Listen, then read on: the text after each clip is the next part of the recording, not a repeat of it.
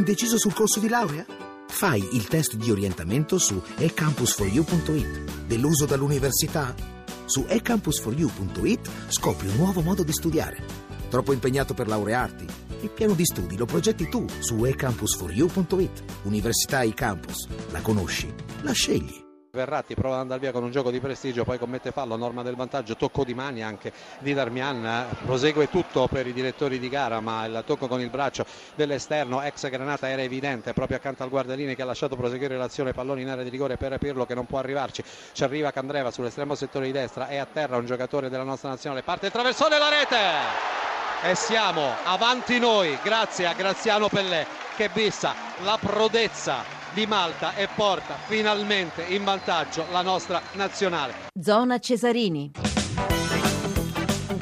22-44 minuti, ancora buonasera da Maurizio Ruggeri, dunque l'Italia ha battuto faticando. Malta per 1-0 grazie al gol di Pelé al 26 della eh, ripresa, nel girone H adesso l'Italia è prima con 15 punti seguita dalla Croazia 14, Norvegia 13, la Norvegia ha avuto ragione invece della Bulgaria per 1-0, la Bulgaria che rimane a 8 punti, Azerbaijan 5, Malta 1 punto. Salutiamo intanto Filippo Grassia, bentornato a Zona Cesarini Filippo. Sì, buonasera a te, buonasera agli ascoltatori. Diamo gli sms e il numero verde 335 699 2949, il numero verde 800 05 0001. A te il commento e la moviola di questa partita, Filippo.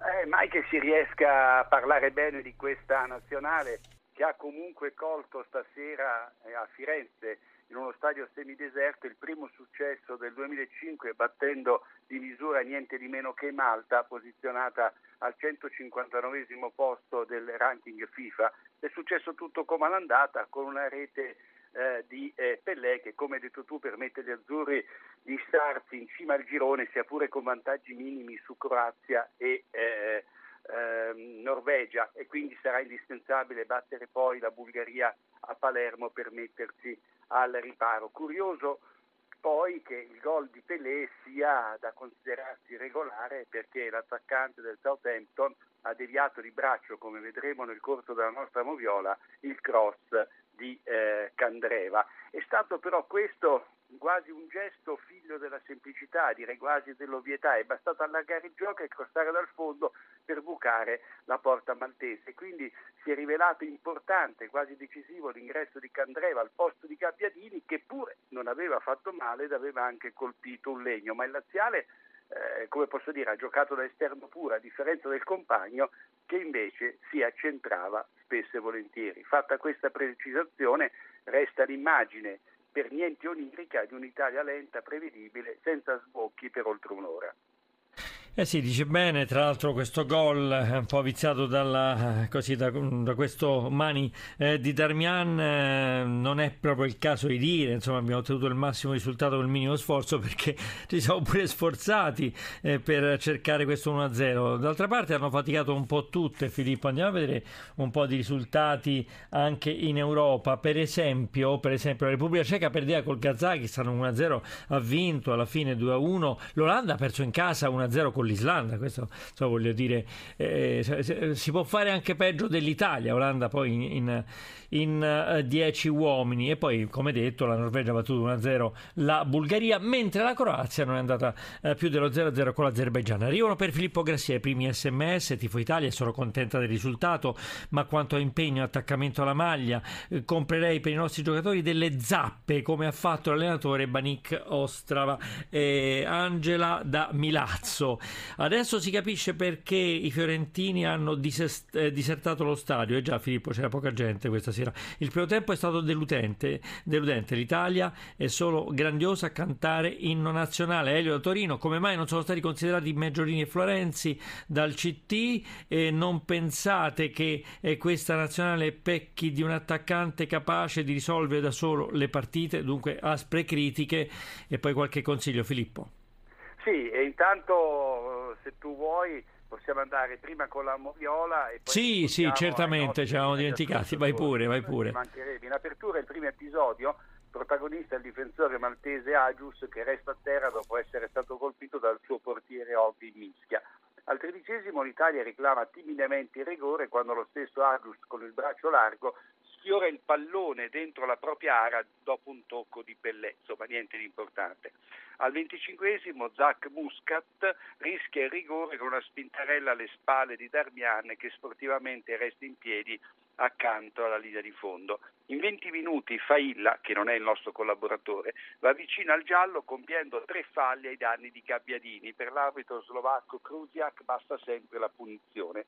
La prima munizione arriva al 35esimo e tra l'altro eh, sarà una delle due della partita. Ne fa le spese Fenech che molla un calcio a Verratti dopo che il centrocampista si era liberato dal pallone, del pallone. Poco prima dell'intervallo Eder finisce a terra nell'area maltese sulla pressione di Borg. Non è rigore. Fra il decimo e il dodicesimo della ripresa gli azzurri reclamano i rigori in altre due occasioni.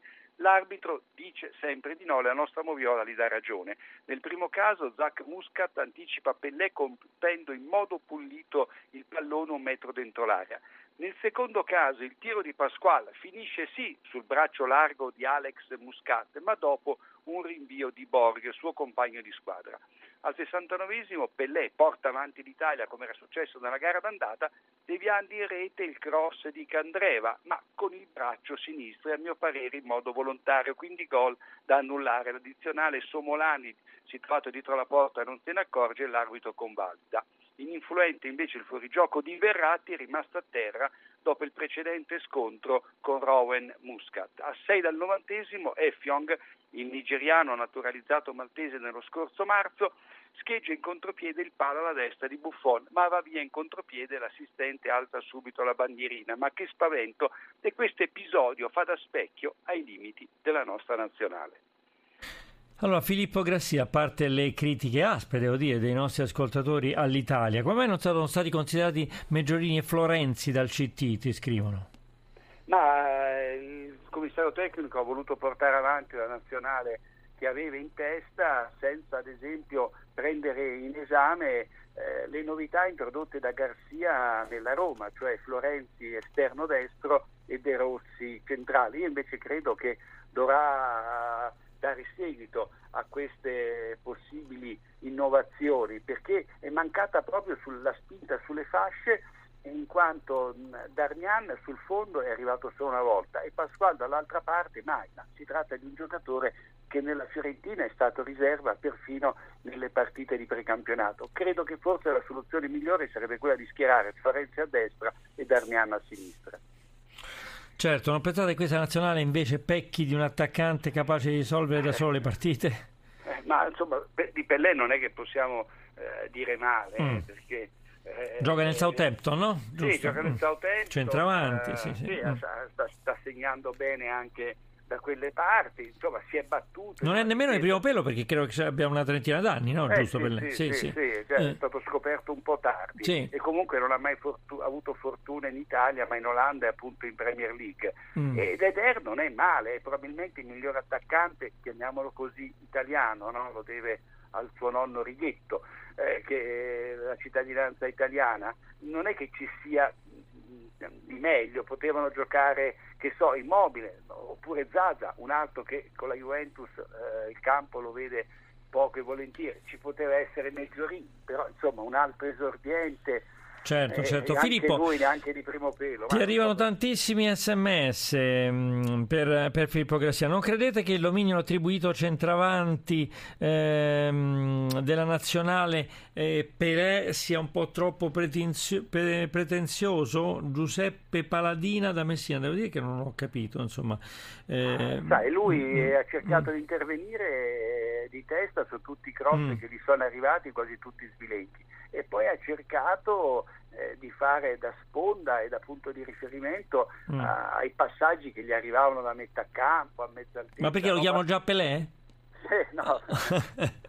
Esiste la possibilità, mi auguro remota, che l'Italia arrivi terza e non si qualifichi? Un saluto Roberto da Este Padova. Beh, insomma, non, non, lo so, non credo, però certo l'Italia non ha brillato questa sera. Comunque se arrivasse terza avrebbe comunque la possibilità di giocare eh, sì. ai playoff, ma speriamo di no, eh, anche no. per mm. il fatto che domenica a Palermo ce la vedremo con la Bulgaria che è stata sconfitta in casa ah, certo, dalla, certo. dalla, Norvegia. Via. Allora, allora dalla però insomma qualcosa mm. di meglio St'Italia deve regalare. Certo, eh. GIA mi dicono che c'è Mario da Otranto, buonasera Mario.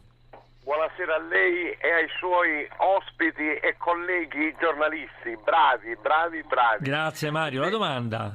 Se, sì, se mi è consentito, sì. devo dire al commissario tecnico che deve abituarsi se vuole avere risultati, che deve frequentare di più il, gli allenamenti, centro tecnico federale di Coverciano, non lunedì, martedì e mercoledì, deve frequentare di più, deve fare allenamenti e deve, e deve mm, eh, radunare delle persone che possano dare risultati positivi. Degli, degli, advisor. Beh, insomma, noi prendiamo atto di quello che ha detto Mario, cioè più presenza di Conte eh, durante la settimana, durante gli allenamenti. Sentiamo che eh, ne pensa Filippo Grassia. Ma io non, non, ho ben capito la domanda, oppure, oppure eh, il nostro eh, ascoltatore voleva dire che Conte dovrebbe radunare a Coverciano gli azzurri eh, più spesso di quanto accade, ma è sì. quello che vuole il CT, che mm. purtroppo le società di Serie A eh, non, non, non, glielo permettono. Beh, insomma, gli questo... allenamenti quotidiani poi sarebbero impossibili con, no, no, coppe, campionato. Per, eh. questo, per, questo, motivo, no? che lui mm. addirittura era stato sul punto di andarsene eh, 4-5 mesi fa. Sì, anzi, mi sembra che Conte smani per esserci un po' di più, ma non ce la fa.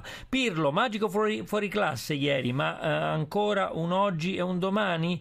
In, negli Stati Uniti pare finito, eh già, perché l'hanno pure fischiato all'inizio, anche contestato, hanno detto che era un vecchietto, questo NDR, nota del redattore giocatore. Oggi camminava e nemmeno a passo svelto. Sentiamo Filippo Grassia. Sì, ma beh, a me Pirlo è parso che non abbia gamba, cioè che mm. non fosse nelle migliori condizioni. Poi sai, tutta la prova dei centrocampisti, dei portatori di palla, è stata per così dire penalizzata dal fatto che lì davanti, a parte Pellè, non si muoveva nessuno senza pallone. E allora chi lo dà questo benedetto certo, pallone? Certo, Filippo, eh. però eh, non so se sei d'accordo, io penso che con tutta diciamo, la classe immensa di eh, Pirlo, uno dei più grandi calciatori della storia italiana, è difficile andare negli Stati Uniti e poi giocare con la nazionale, eh? insomma, con tutto il rispetto. Sono Se... assolutamente eh, d'accordo appunto. con te. Sentiamo, sent... anche, anche perché giustamente come sottolineai prima, prima te c'è, c'è, un altro trotto, un altro ritmo oltreoceano. Comunque l'Italia di Conte vince, abbiamo sempre sofferto con certe squadre. Mario, un positivo Mario. A te Filippo.